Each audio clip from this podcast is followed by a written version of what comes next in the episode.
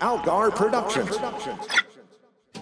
Welcome to the Death of Podcasts. I'm Alan. This is Why are you doing this? because I open with the same cadence every single Why time. are you doing this to me? Every time I do it the same way, and when I edit it, it's like, oh, you idiot, do it a different No, way. do it the same way. Welcome to the Death of Podcasts. I'm Alan. This is Amanda. Hello. And we're making our way through Terry Pratchett's Discworld series, one book at a time. Ugh, Don't ugh. I've been worried sick about you. Sipping gibbers on a beach right now. Uh, this month we're discussing book 11, which is really book 11 and book 12, basically. Mhm. Book Reaper eleven Man. A and book eleven B. That's better. Yeah, I Yeah. don't want to throw off the numbering. Uh, let me tell you what happens uh, in in Reaper Man. The auditors of reality have decided that Death has developed too much of a personality, so they retire him. He decides to experience life as a man called Bill Dorr, while elsewhere, seemingly in an entirely different book, sinister snow globes and shopping carts threaten the city.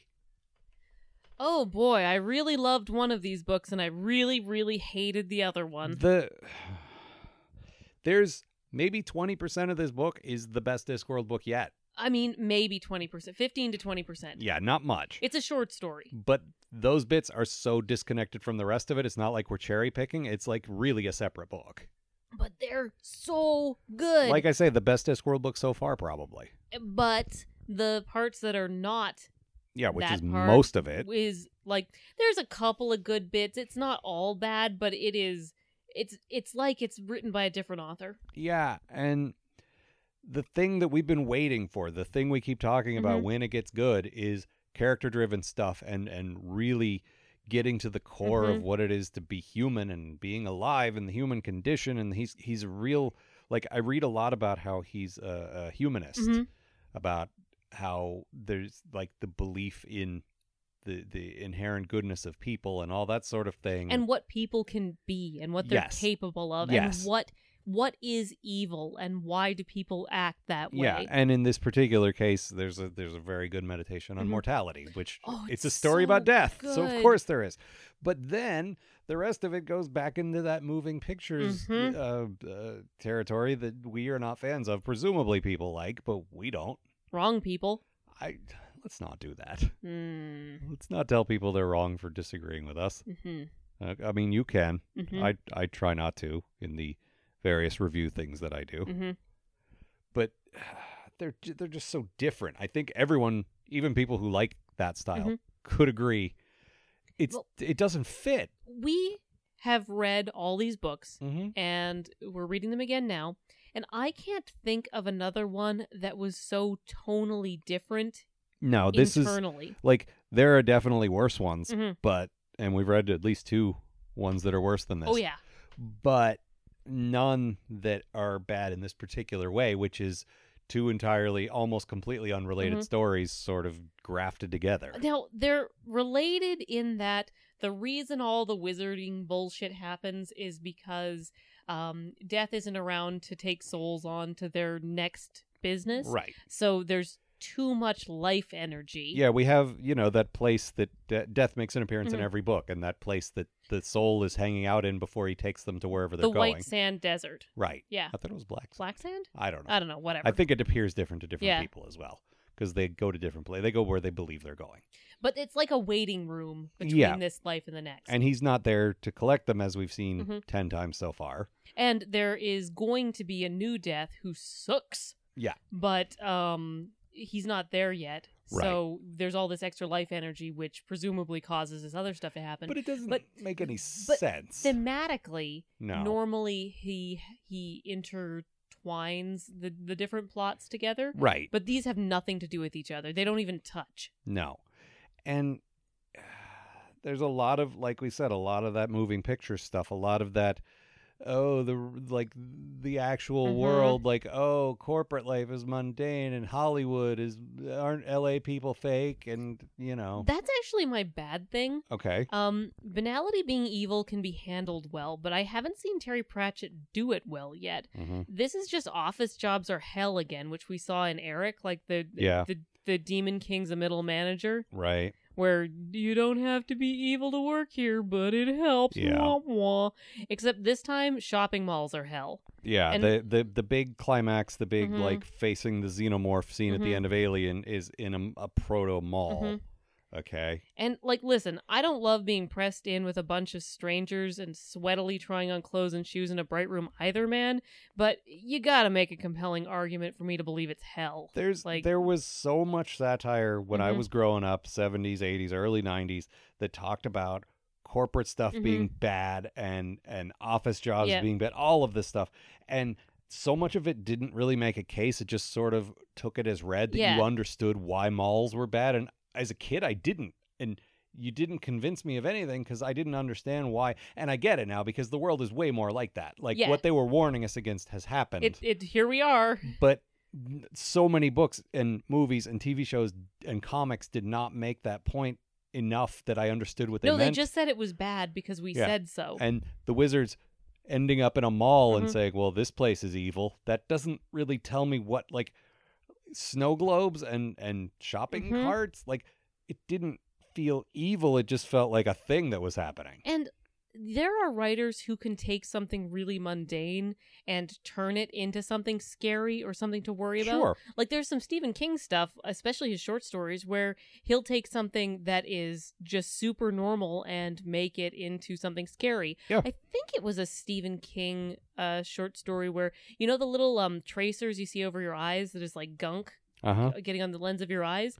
That is the evil scary thing. Yeah. And I was like, holy shit, that is evil and scary. I mean, I was kind of scared of that as a kid because I Yeah. didn't know what it was and I didn't know that anyone else saw it. Yeah. So that's a good thing to write a story. Yeah, about. it was But- really, really good. So you can do something like that, but I haven't seen Terry Pratchett show any skill at that. No, and it's always like I said, it's always that sort of standard Mhm. issue. Like we're in, I think, 1991 ish for this book, and there were so many things doing this riff, and it's n- like it can be done interestingly, but it's not. It's these snow globes. Oh, everyone's got one, and they're so boring. Yeah, I, I guess so.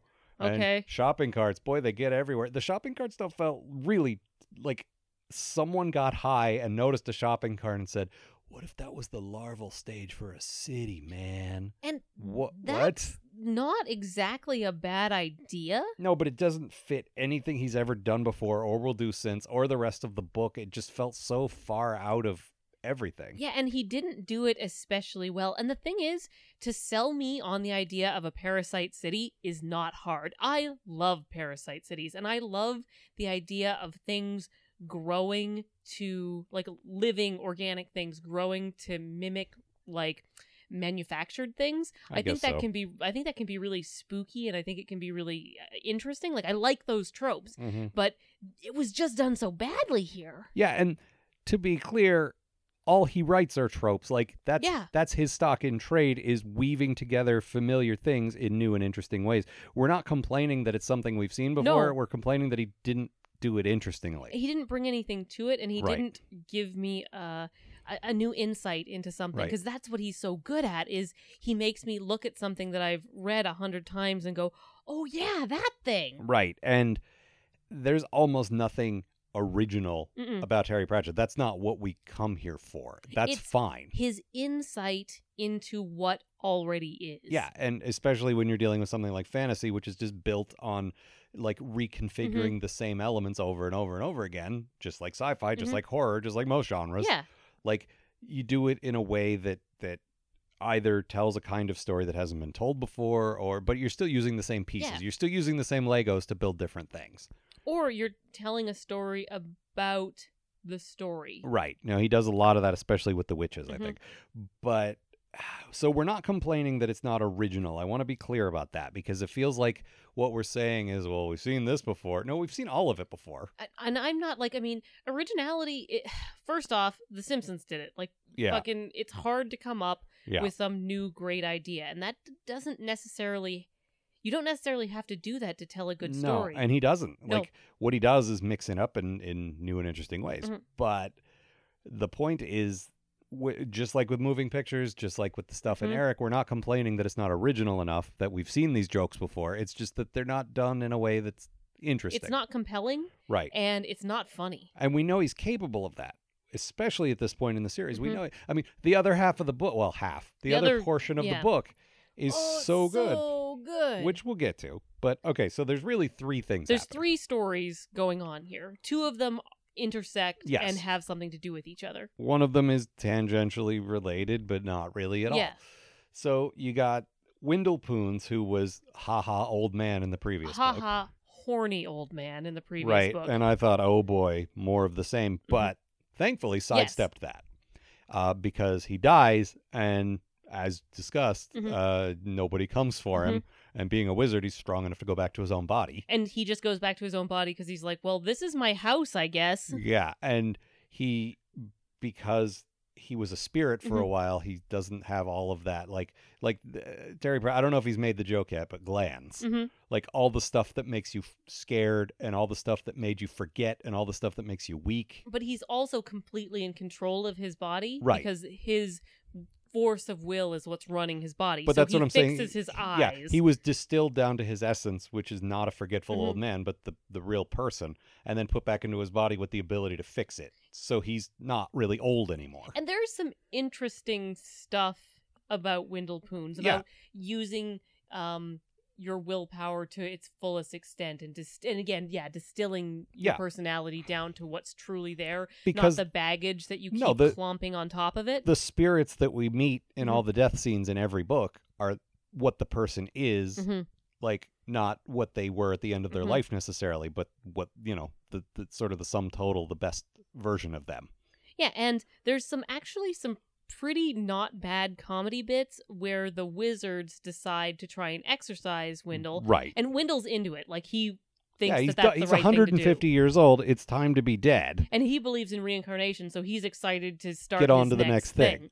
and he actually says he wants to come back as a woman and i was waiting for some like Yeah. horrible joke about and there wasn't he just wanted to be a woman the Yeah. end He wanted to try something different. and that was kind of Yeah. cool that was all right Um, and so, but the wizards they they take something from Offler the crocodile god, and they they try and like like a crucifix would be, and Mhm. they try and banish him that way, and they try holy water and this and that and the other, and that culminates in what's actually a pretty good comedy scene, and like this could have been one of the comedy scenes, but there it, weren't a it- ton of those in this But it, it wasn't. It Right. was genuinely really funny. They decide because Wendell Poons is a powerful wizard, they need to bury him under the most crossroads ass crossroads that they can find. Mhm. So they go into the Ankh Morpork, the busy, busiest city on the disc, and they bury him in the busiest crossroads, which causes a huge traffic backup. Yeah, and we get a nice cameo from uh, Sergeant Colin Mhm. from from the guards book, and, and he'll show up again in the other guards books, uh, whose job is to guard the brass bridge. Yeah, because he's like, well, someone might try and steal it, and it keeps him out of trouble. Yeah, and that that's his excuse for not doing anything. Yeah. And suddenly he's pulled into all this where wizards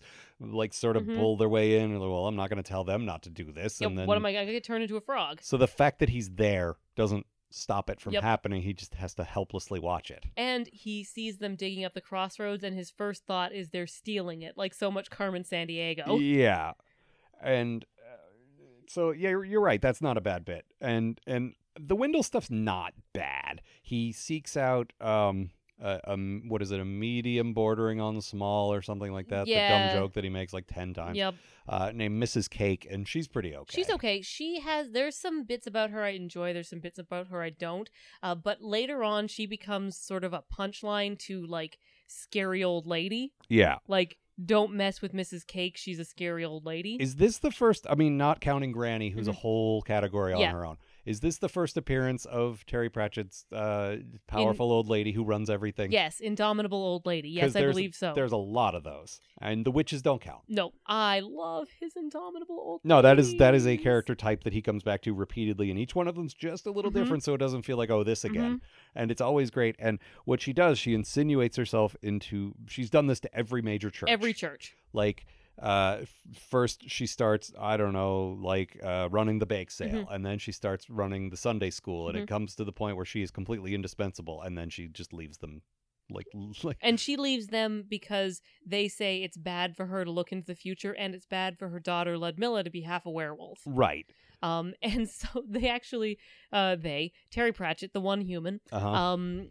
does a joke where Mustrum Ridcully is talking to the head priest of Blind Io, which is like their main, Right. most powerful. god. Weirdly, he should be named Ridcully, which was established in a previous book, and Yeah. they're brothers, which will be like which this- is actually a pretty funny bit yeah. later on. One of them became a wizard, and one of them became a priest, Yeah. which is that you can do some stuff with that. and but there was some pretty good s- Yeah. banter between the two of them. Like, how, how are you enjoying? yeah, Like, how are being you? an abomination against the Lord. Yeah. Well, how are you? How are you? Uh, how are you enjoying making people ignorant? Yeah, exactly. Um, and then they just go off and hang out. But Yep. but uh, the uh, the the high priest says to Ridcully, "You know how you have the things from the the dungeon dimension you have to worry Uh-huh. about. Well, we have Mrs. Cake. it's very good, and there's some tedious jokes about her seeing into the future and answering everyone, like Yeah. saying the thing they're gonna say first. And it's funny the first time, but it comes up like five times. And Too it's many like, times. All, all right, enough. Enough. Yeah. Um, but through her, we meet a bunch of varying uh, uh, shades of undead people. Yep. And th- th- they're, th- some of them are all right. If this was the undead guys and the death stuff, Mhm. the book would have been okay. yeah. Um, because But the undead we'll- guys, We'll, we'll get to yeah. yeah we'll the get to- undead guys were pretty good. Like, there's it's not enough to carry a book on its own, but it's not No. bad. And um so yeah, you mentioned Ludmilla, her her daughter who's a werewolf. Yep. Mm-hmm. There's there's a, a half reverse werewolf who is a wolf most of the time and turns into a wolf man for one week out of the month. which is real. There's actually kind of a cute subplot where, um, Yeah, Wendell's basically trying to hook them up. Mhm. And there's uh, we watched a bunch of old movies. Uh, we've mentioned this before. Uh, last year like a lot of uh, screwball comedies and stuff like that and every there's- movie from 1938. Yeah. And there's uh, a particular type of uh, older character, usually played by Charles Coburn, but not always. Sometimes, Charles Coburn. sometimes he it's talks like this. sometimes it's a lady. Yeah. Uh, who wants the young uh, lovers to get together? Just and because he loves love. they love love, and Aw. it felt like that. It felt like, well, I I think these two would be happy Mhm. together, and it's very sweet. Um, those two characters, there's not much to them. the- No, the, werewolf. but I like guys, the but idea of a yeah. reverse werewolf, and then like a couple Mhm. that could, I mean, you know, when we first started dating, we only saw each other about one week out of the month too. It's This is true, and rough, but, I you was- know. I'm a night owl, and you get up really early in the morning. Yeah. So we did that classic fairy tale thing where we yes. where we met in the middle. Yes, exactly. Um, and that's not too bad. And then we meet uh, Red Shoe, who's sort of a an undead uh, activist. Yep, who's fighting for undead rights, and he comes up again uh, later in the series. Yeah, and, we'll get like his secret origin a few books. and from I now, which is really cool. like his secret origin. Yeah, it's good. And I thought there were going to be some jokes at the expense Mhm. of varying uh, uh, causes, Mhm. and there weren't actually. There were references to them, but they were pretty respectful. Yeah, like he wears a uh, badge that says um, "Glad to be gray" hmm instead of "Glad because to he's a zombie. yeah uh, instead of "Glad to be gay," and it's just kind of funny. It's not mean. No, and there's a boogeyman that Mhm. comes out of the closet at some point. And these aren't those like elbowing you in the rib Mhm. jokes like in moving pictures. These are fairly subtle. If you don't get it, you just don't get it, and it's enjoyable on its own. But yeah, it's still funny. Like Oh. Yeah. "Glad to be gray" is still kind of funny. It's alliterative, and you Yeah. get it, but it's funnier if you get the reference. yeah, and it doesn't say like gay, huh? In a different world, it Yeah. might be, but that's that you know. we didn't ha- we didn't do the elbow poking. Right. And again, like the coming out of the closet, there were a few things like that. There were a few things referencing like actual um, uh, movements Mhm. to get rights for women and uh, various marginalized groups. And I thought it was going to be making fun of that stuff, and it wasn't. It wasn't. which was just kinda nice. funny, yeah. Reg uh, occasionally comes off as a bit of a sad sack, a Mhm. bit of a trying trying so hard to get people Yeah. together, and nobody wants to work with him. But that's not the same thing. No, he's just a try hard. Yeah. And I mean, as the person who is usually trying to get everyone together to go do something, yeah, but I mean, I kind of feel it, Reg. I But- kind of feel it. but the revolutionary who is trying to get people to rise up and nobody cares. Yeah, nobody's into it. could yeah. could be a dig. I I kind of read it as a dig into like stop it. Nobody wants that, but it's not that. It's not. It's a they should want it, and he's the only one who cares. hmm And be, we, I very much felt like I was on Reg's side. Like Yeah. everything he wanted, I was like, Regicide? uh, I was on Reg's side. Uh-huh. Um, because the things he wanted for the most part, I was like, yeah, that makes sense. These guys should be treated better. This sucks. yeah, no, and and he was all right. There was, but then there were some people who weren't great. The vi- the vampires Uh, count Yeah. count not far out ho. Uh huh. not great Mm-hmm. and and his horrible wife which was very much the sort of horrible wife hmm Which was not not particularly funny and didn't really have anything interesting to say about that. Mm-hmm. No, she's a vampire by marriage, and she's sort of browbeating him into Mhm. doing all the vampire things. And Okay, whatever. Do you get it? Also, this character basically comes up again in another book. I don't Mhm. remember. It's not even the same one, but he likes this idea so much. Yeah. He's got some interesting vampires. I think vampires are dumb personally, I but, love I know you do. vampires. but I do not. And he still manages to keep me interested because he does. Some There's some interesting good things with them. vampire stuff later on. This is not that. No, this is not that at all. Yeah, but he he brings something interesting to the table in later books with vampires. My absolute favorite Discworld book, Mhm. one of the one of the conflicts I like in it so much involves a vampire. So when we get there, you'll you'll see. But uh, for now, it's just a dumb a bunch of dumb jokes about uh, a lower middle class guy trying to make it in a in a world where you're supposed to be rich, Yeah. which should be funny. Honestly, that's pretty funny. Like the idea of um Well, yeah, because Dracula and all the the sort of standard vampire stuff Mhm. sort of implies like you have a, you're a count, so you have a castle and you can dress nice and you can lure young pretty people into your castle. And when you're a fruit seller, you who's don't. who's doing all right. Yeah, Like but he's not he can't get any of that stuff. all of the standard trappings of the vampire sort Yeah. of involve being nobility, being rich. and I have actually read some good short stories, like comedic short stories about that idea. Yeah, Like about a poor. about a or or just like a middle class vampire who has to try and keep up appearances. Yeah, because that you can say some interesting stuff there about class and expectations Yeah. and like you can ma- there's some good satire to be had there yeah, but this was just sort of that standard like wife wants you to be more like the Joneses Yeah, kind of stuff. that and- Mm. wasn't that wasn't particularly funny No. And that that pretty much covers th- that plot, I think, unless there's more to add to the Mrs. Cake and the undead people and all that stuff. Mm, no i think that's uh So the that's pretty much it the yeah thing that happened, and I always say this when I when I don't like a thing, Mhm, the thing that happened to me the most, Mhm.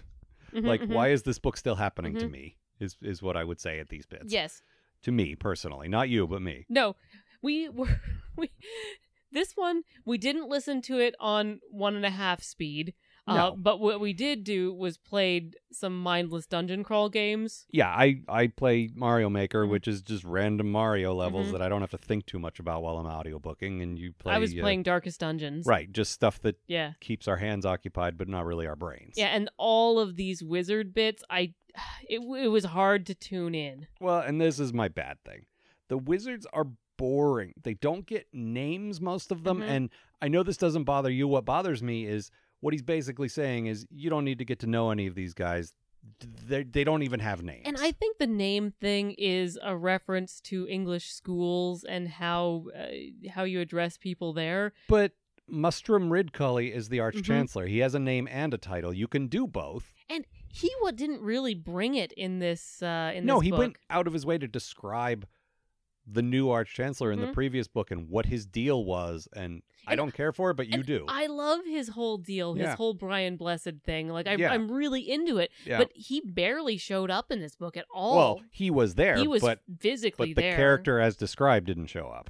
No, he's just part of the whole harumph cloud of the wizards. But we get a bunch of this in later books as well. This is the sort of quintessential example of why I don't like them Mhm. because none of them have names, none of them really have personalities. Mm-hmm. One of them run, dis- gets it in his head that he's an action hero and says "yo" about eighty Oh thousand. god, times. that that's is his, deeply unfunny. That's his whole character. Yo, that that's it. Now you know Mhm. that guy and everything he's about, all Mhm. his hopes and dreams. Yo. It's it's just it's all they do is run from place to place and and not do things. Mhm. They don't seem to teach classes. They Nope. barely seem to do magic. Mhm. And this they do it to defend themselves, but that's it. I just don't get the point of the wizards like We've heard that the witches and the wizards are two sides of the same like magical coin Mhm. and we get the witches. They hardly ever do magic, but when they do, it's important. But And Granny gets power from the act of not doing magic. Right. Like the tension between being able to do magic and not do magic gains her power. oh, and people only need to see her do it once, Yeah. and then she can like trade on that for the rest of her damn life. Right. And one of the main lessons that Esk learned in uh, Equal Rights was you have to know when not to do Mhm. magic, and that's fine. You don't. I don't need a bunch of showy, like plot short circuiting bullshit. Like I don't want magic to make the plot move. I just if you're wizards, what's the point of you? And there's some good stuff in this about how the wizards fit into the infrastructure of the city. Yes, that stuff is good. Yeah. Um, There's some good narrative stuff about how it all works. and so I, I enjoyed that. Mhm. Um, and the thing about Rid Cully, and one of the things I do like about them is he does do magic. He does magic all the fucking time. I guess. Um, because he's he just sort of does his own thing. Um, and later on we get some more wizard characters. Um, there's a necromancer that I like. Uh, then we and we get Ponder Stibbins, who I never really cared for. And that starts talking about a, a different type of magic, like the more quantum. Kind yeah, of you get the science- yeah particle collider kind of And- stuff. that kind of feels more like the other side of the coin kind of thing. Like you've got the witches doing I guess honestly, if you just took the wizards out of everything, I Mhm. would be happy. They're just never interesting. to I me. would be willing to like I like Rid Cully, but Mm. I, I don't like him enough to justify Yeah. this whole thing. I like the librarian. That is that is Mhm. pretty much it. The university otherwise is boring to me. the narrator's ook has Yes. improved dramatically. Yes, Mindful Planer is t- very Yeah. on point with his oops. Yeah, the now. ooks are very good in this one. Yes. But talking about the um the infrastructure and how uh the wizards sort of fit into the city. Yes, Uh, there's some very good stuff. There's there. some really good stuff. We in there. don't really get an appearance uh, by um, uh, Vetinari. I think he might show up for a Mhm. minute, but uh, eh, we we get sort of descriptions of how he runs the city and how it all works. And uh, I love the bit about taxes. Do you have that Mhm. one handy? I I do have that part handy. Okay. the patrician said uh, the wizard said that as followers of light and wisdom they know they owed no allegiance to mortal man the patrician said that might well be true but they also owed a, the city a tax of $200 per head per annum payable quarterly the wizard said that the university stood on magical ground and was therefore exempt from taxation and anyways you couldn't put a tax on knowledge the patrician said you could it was $200 per capita and if per capita was a problem D capita could be arranged. Yeah, that's our that's our uh, pun or play on words. Also, that doesn't deserve the womp womp. Uh, Ah, that I was a love very good it. pun. I love it. yeah. Well, you said it in that like hacky, like yeah. That's how I say all the punes. Nah, I liked that one. I fucking loved it. It's really good. Yeah, and uh, r- um, Vetinari is enough of a force now that Mhm. he doesn't have to appear in the story. All you need is that, and it's like, oh yeah, that guy. And the sort of the punchline to that bit is uh, uh, to save face, the wizards don't pay taxes; they make a donation of two hundred dollars per capita per annum. hmm You know, Quarterly. to, to the city. Yeah. which was quite good. I like they that. don't have to pay taxes They just make a donation they in make it- exactly the same amount. of of their own free will. Yeah. No, I like that. It was very but, good. But all the rest of the stuff of them running around Mhm. and reacting, which is literally most of the book. That's probably fifty percent. it's so much. And every time we'd we'd be in that other plot that we Mhm. liked, eh, we'd always come back to this, and it's like this is so tedious. And like we would hear and then the shopping cart and Ugh. Yeah. Ugh. and not not great. Fuck the shopping cart though, for real. Yeah, not interesting. there was a, a bit I was reading through L Space and there was a bit that said, if you liked the idea of the trolley life forms, you may also want to check out a short story called Or All the Sea with Oysters. It's all about uh, cycle of the life cycles of bicycles in their larval stages, paper clips, and coat hangers.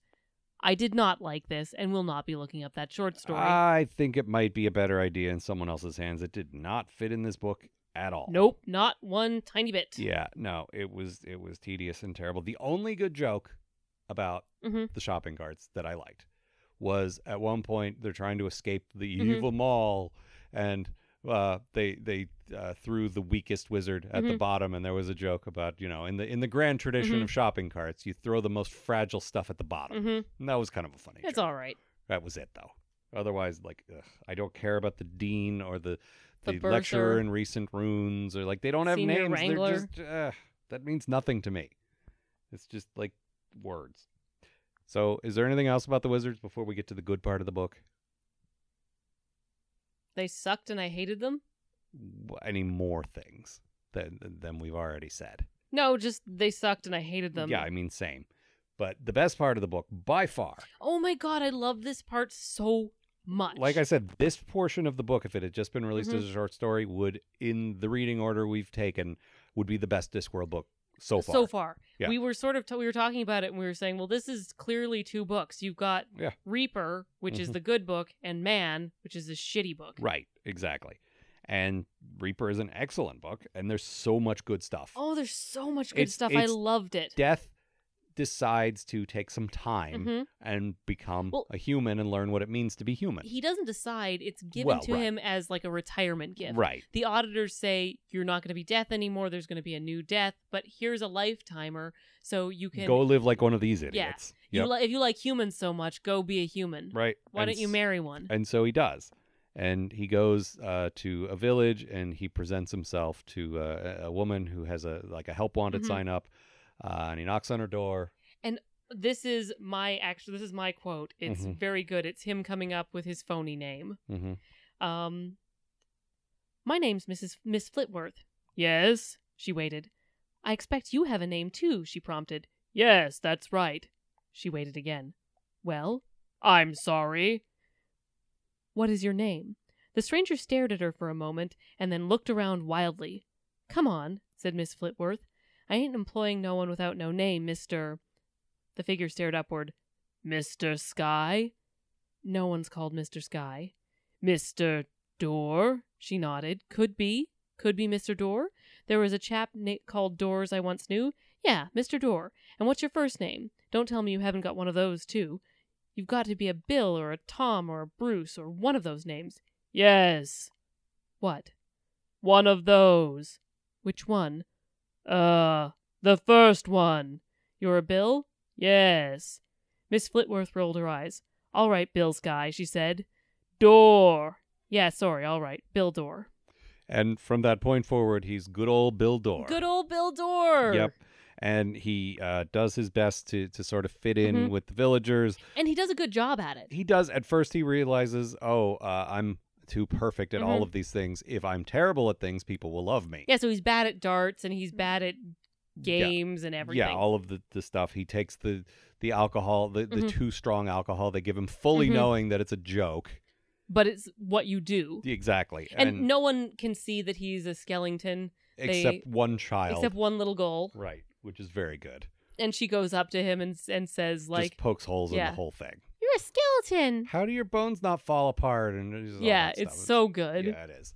And um all of that is great and I kind of it surprised me at Mhm. first because there's been so much and good effective comedy in previous books about how death doesn't really understand bits about Mhm. humans. I don't know why they do this and why the- uh, but he seems to get it now and I like that that the, the book isn't wasted on him. No, trying to he figure it out. understands it, And honestly, that's probably part of the reason he was retired Yeah. is because he does get it too much now. He's been That's true. he's spent his whole time studying Right. humans and you could tell his interest in the other books. Yeah. Like he might not have got all the things, but he was very interested in what humans do and what they're about. Right.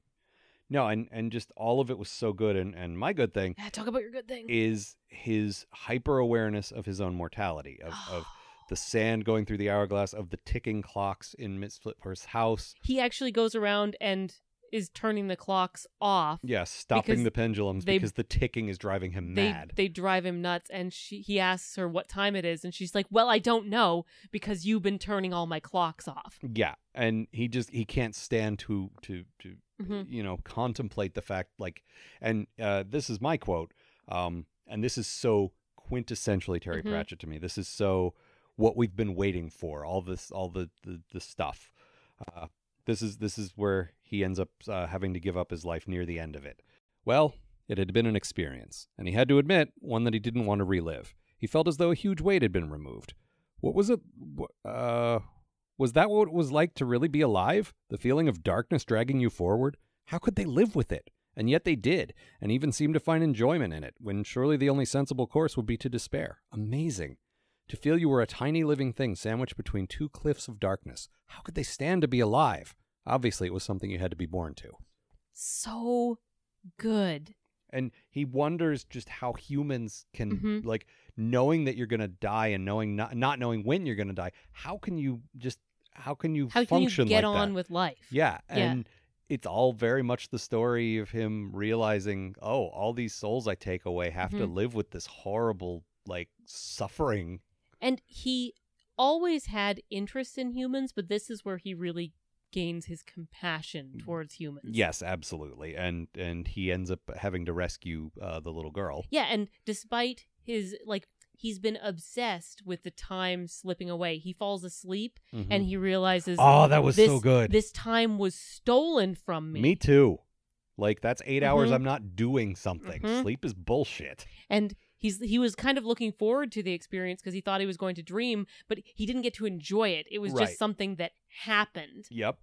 And so, despite all of that, the little girl gets trapped in a house fire and he doesn't want her to die. So, he gives her the gift of his time that he's been hoarding and obsessing and worrying about it Mm-hmm. because he's a hero. Right. And he gives her the time and then decides he's going to fight the new death for her the Mhm. same way people have tried to fight him and no one ever succeeded in the past. Right. There's there's a cute bit about how people always want to play games, and there was a- Mhm. an allusion to the fact that someone had tried to play Monopoly, and that was that was pretty funny. That was that actually. was pretty funny. Yeah, that was Yeah. good. And oh, and he's oh, he's so good. yeah. And the the new death is all Oh, about he the sucks. drama, Oh, he sucks. which the I new love. Death. The- Yes. all the drama. He's got to pose against the lightning, Mhm. and he's got to come for death at midnight, Midnight. and all and that stuff. Death just rolls his nod eyes and Uh, Yeah. says drama. Yeah. No, it's all very good. But the cornerstone of all of Mhm. this, the the what makes it like this is all fantastic, Mhm. but the best part is his relationship with with uh, Miss Flitworth. And it is sort of a love story. it culminates as a love story. It doesn't really play out that way for the most of it though. She is um a very sad character Yeah. and in a in a wonderful bittersweet way that Terry Pratchett writes characters. Well, she was going to get married Mm-hmm. and then her young man either died or skipped town, we don't know. She It's- doesn't know. It's meant to be ambiguous. Oh. yeah, that's fine. I, I don't mean it's a mystery. Yeah. I just mean we don't know. We don't know and we'll never know. that's fine. Um, but uh, th- this is, I think, the 1st Mhm. appearance of one of my absolute favorite things Mhm. he does, which is the pragmatic Mhm. someone who realizes what's going on and says, like, this was Terry Pratchett's own reaction when he was diagnosed with Alzheimer's. Mhm. Like, okay, this is terrible. Oh well, time to get on with the work. Wh- Right. which she- there's there's a passage where it says like she could sit around for the next 30 years in her wedding dress or she could get on with the harvest because Mhm. she runs a damn farm Mhm. and that's that's what that's a Terry Pratchett character in a nutshell right there of course she's sad she's not not sad but you can't waste your life being sad you got to Yeah, get on with it You can be two things. yeah, and I have gained so much strength and inspiration Mm-hmm. in my life from characters like that. It's it's such a good way to be. Like, okay, why are you just sitting there being sad? Get get on. What you you're here to do something, right? Do that thing. Do the thing. Yeah. Oh, and she's she's so wonderful, yes. and but she's so down to earth Mhm. and pragmatic and and she never really has had a moment in her life where she can truly enjoy herself. like a special moment. She never got her grand love story, right. and she gives up some of her time to help Death, right. uh, like defeat New Death, and as sort of part of it's a reward for her doing that, and There's part a of it lot. part of it is because he does sort of fall for her in a way and part of it is this is how the story goes and Like- he believes she deserves this. Yes. Mm-hmm. like in addition to for, because of helping him, also because she was cheated out of it the 1st Mhm. time, and all of that. and so there's a lot it's not it's kind of a love story but there's a lot going on there They're not exactly in love, but he feels like she should be treated like they are. exactly so but it's not like in the next book when Death shows up, you'd be like, "Where's Death's girlfriend?" No, that's not. it's it. not like that it's No, but it is a ro- it's a type of romance but it's meant to be a romance of one magical night right, and that one magical night is my good thing right. and it's oh it's so good Yes, it is. he goes completely overboard because death does like he he reads up on what love is and what you should do yeah, and we get a mention of uh, casanunda the world's second greatest lover which I I think is not done justice here Yeah. Mm-hmm. because he will show up as an actual character. I think in the next Yeah. witches book, and it's so much better when you meet him Yep. instead of just hearing about him in passing. but uh, so he reads up on this and he goes completely overboard he buys her every flower. Yes. And he buys her the most fanciest of fandancy chocolates. Mm-hmm. And then he gets her the biggest, best diamond in the world. Which is in the temple of Aflo, the crocodile god in the uh, darkest Huandaland, Mhm. and guarded by all these booby traps. Mhm. And, and it's And this- two monks. well, it's this great sequence where the two monks are listening to the traps, and there's some some good jokes about like Indiana Jones. Well, the chap with the whip got past the 1st Mhm. trap, but uh, the second one usually gets him. And after he springs like five of them, they look at each other in horror and say, "You don't think it's Mrs. Cake, do you?" Which was so good. Oh. that isn't. That is how you set it up and pay it off. Oh, it was so good. because I'd almost forgotten about Mm-hmm. her at that point, at least in that capacity. Mhm. And um, and yeah, then he he steals the uh, steals the diamond because he wants to give it to his lady. Oh, and there's a really good bit where he's talking to a diamond merchant because he hears that diamonds are a girl's best friend. Oh yeah, is this diamond The- friendly? and the diamond merchant's like, uh, I don't know, it's shiny. we don't really pick them based on friendliness. And so he explains about the biggest diamond in the world to Uh-huh. Death, and then Death asks him, Is that friendly? And he says, Well, I don't know about friendly, but that diamond I'd go to bed with. yeah, Oh, so good. yep, So he brings her all this stuff and he says, Miss Flitworth, I want to show you anything you want to see. Like Yep. anything you want to do, let me show you the wonders of the world. But because she's a very grounded character, what she asks him to do is take her to this local dance. yeah. It's like the the the Morris dance for the spring or whatever. Mm-hmm. And so he takes her to that and he bribes the musicians to keep playing and then she threatens the musicians to keep playing so they they dance all night. Yep, And there's a- every kind of dance. every there kind of is. dance and there's a- kind of a good bit about death knowing how to dance and it's sort of a a, a dual meaning because there's the uh, mask at the red death where death goes to a party Yeah, I don't know and that then one. there's dancing with death the expression like you know well, yeah, you and do a apparently, dangerous thing uh, a- according to Elspace, da- dancing with death is the same as challenging him to a game. Like you Yeah. can also do a dance off, which I guess is like a fiddle contest with the devil or Yeah. whatever. Like so there, there's a lot of death dancing stuff Yeah. so he's really good at it mm-hmm. and oh it's just it's a really sweet sequence and i loved it and it's a little bittersweet too because she's actually dead at this point he Mhm. says like he she knows she gets a glimpse at Mm-hmm. her lifetime or she knows she doesn't have much time left Mhm. and what happens is he comes comes a courting Mhm. and basically she gives him a s or he gives her a start Mhm. and that's when she drops dead right and all of the rest of this is happening on sort of the borrowed time yeah which makes it even better because because she's dead like with wendell she can be the best version of herself she can dance she's not 80 years old or however old she is she's she's as young as she feels. Right. And, he And she says that and has- she she kind of shrugs it off like that's that's a Shut stupid up, thing. idiot. Yeah, That's a stupid thing that that stupid people say. I'm I'm I I'm old because I feel old Mhm. because I am old. And he's trying to say without saying you're dead Mhm. that no. Listen, you're on liter- literally I'm telling Mm-hmm. you, you're You're only li- as old yeah. as you feel right now. And she has complete control over her body. So again, yeah, they can dance Right. all night. And it's nice that that concept was set up so that you get oh, that's why she can do that even though she's a very old lady. this whole section, the Reaper part of the book, Yes. is everything I love about Terry Pratchett. there's that fundamental like humanism Mhm. and decency and Mhm. pragmatism and also a little bit of sadness Mhm. and it's all all that perfect combination and it's still funny It's still funny, and there are themes that keep that keep coming up, but your Yeah. your, your nose isn't rubbed in it. yeah like when death there's a lot of themes of the harvest and reaping because of Yeah. the death stuff Of death course. comes onto the farm when and- he shows up to do the job Mhm. she's like can you handle a scythe and if he had eyebrows he would Do it, waggle yeah. them like "Yeah, of course i can and he handles the scythe and he does it incredibly quickly Yeah. but he does each blade of grass individually yes and she asks him like is that really the most efficient technique and he thinks about it and he's like it is the only technique Yeah.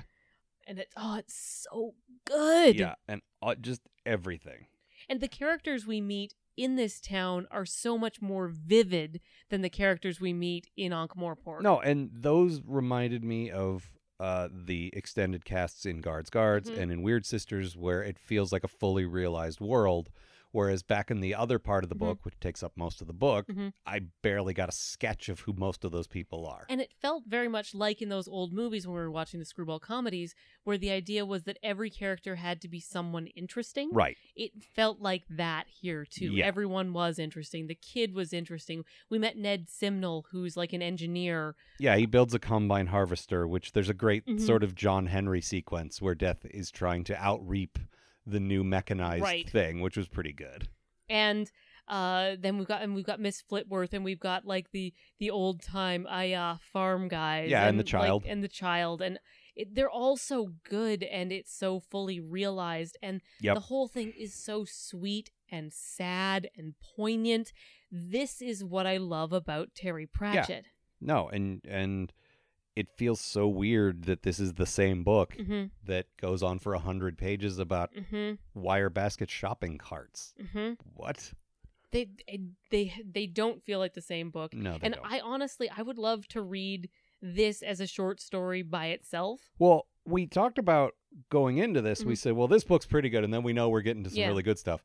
And what I remembered were the Miss Flitworth parts. I forgot about the rest of it. And I I had a good memory of this book. Mm-hmm. I Right. s you were saying, I don't think I like this one. I was Mhm. like, well, I'm pretty sure I do because this is all I remember. Yeah. And in a month, because my Mhm. memory is horrible, I'm probably only going to remember the great bits again. And you know what? When I was writing down notes and stuff and I was thinking about this book, I just kept coming back to these end sequences because Mhm. the end of the book was heavily weighted with the Miss Flitworth stuff. Yeah.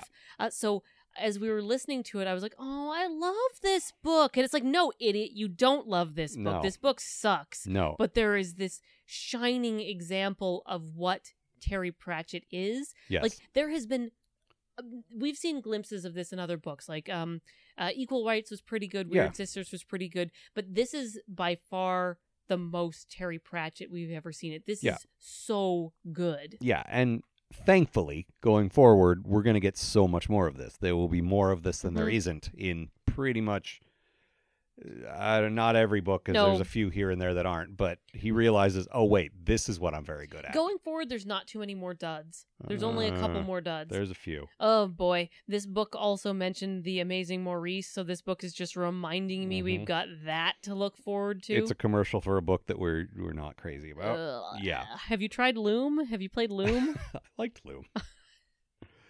um, but yeah, it's it's uh, like it's it's very disjointed. mm-hmm.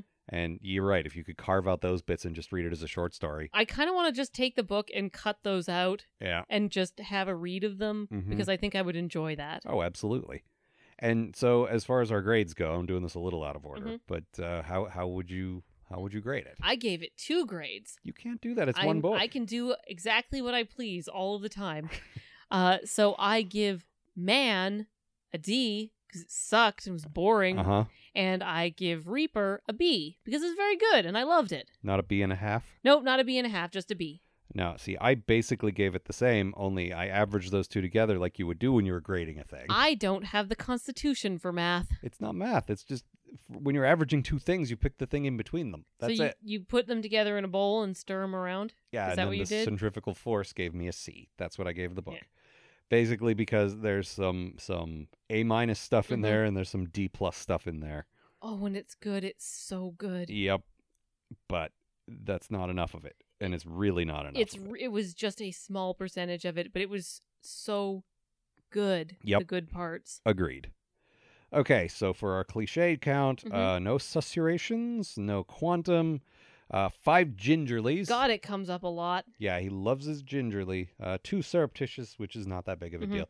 But then you got something that happens to other people, which feels like it should only come up sort of once a book. Once a book seems like a lot. It's a dad joke that, like, one okay, that's the that's the joke you Mhm. make every time we pass this thing, Dad. You got to make that joke. That's Okay. fine. But twice, twice in the same book, too Mhm. many times. Too many times. Yes. Uh, is that everything? I think Uh, that's I everything. think that's all the things. well, um, I know for a fact that the next four books in Yes, a row yes, yes, yes. are books that we both love. I love Witches Abroad so much. It's one of my favorite books. Like end of sentence. and Small Gods, I know you feel the same way about. Yes, I love them books so much. And Men in Arms basically takes everything I loved about Guards Mhm. Guards and makes it even better with a lot more veterinary Mhm. and a lot like Vimes is more well rounded and Mhm. everything's like oh. it's like Guards Guards 2.0. Yep. It's all that plus more. Oh, we're so excited. The books is going to be so good. And then Lords and Ladies, Mhm. um, also a very good witches Yep. book, uh, adding some mythological stuff that Mhm. we hadn't really explored to that point. So yes, very very good things on the horizon. Aw, super excited. And so, also, because my leg is broken and I'm dying. Your leg is not broken. I'm- Oh my god, you pulled what is it? You pulled a muscle. I right? didn't pull a muscle. uh, My calf muscle's torn to It- shreds. You tore a muscle. It's not torn to shreds. It's torn to shreds. It's torn. I'm dying. You are paralyzed from the knee down and the ankle up. I'm dying. You are not dying. So we don't. We can't do anything except read books. Yeah, which means those of you uh, giving to the Patreon, you will probably see like we're already putting these out real quick. Yeah. But the the uh, it may increase even more just because we're, we're kind of not doing much else. Yep. So Uh, also, if you're not donated to Patreon, you should, so I can buy medicine for my leg. you don't. They, they told you to take Advil. You have Advil over the I counter. need it's just special you medicine. don't need medicine. I need special medicine. Your leg is going to be fine. I'm dying, and I need special medicine that only the Patreon money can buy me. Well, this last little spiel I tell uh, will will tell you exactly how to do that. This has been a co-production of Ron Algar Watt and Amanda Smith for Algar Productions and Giant Black Albatross, copyright 2019. For our full archives, RSS feed, and more details about us, visit thedeathofpodcast.com. And for access to our show notes, bonus photos, advanced copies of episodes, and even the opportunity to pick something for us to review, consider a donation at patreon.com slash algar. That's A-A-L-G-A-R. Thanks for listening.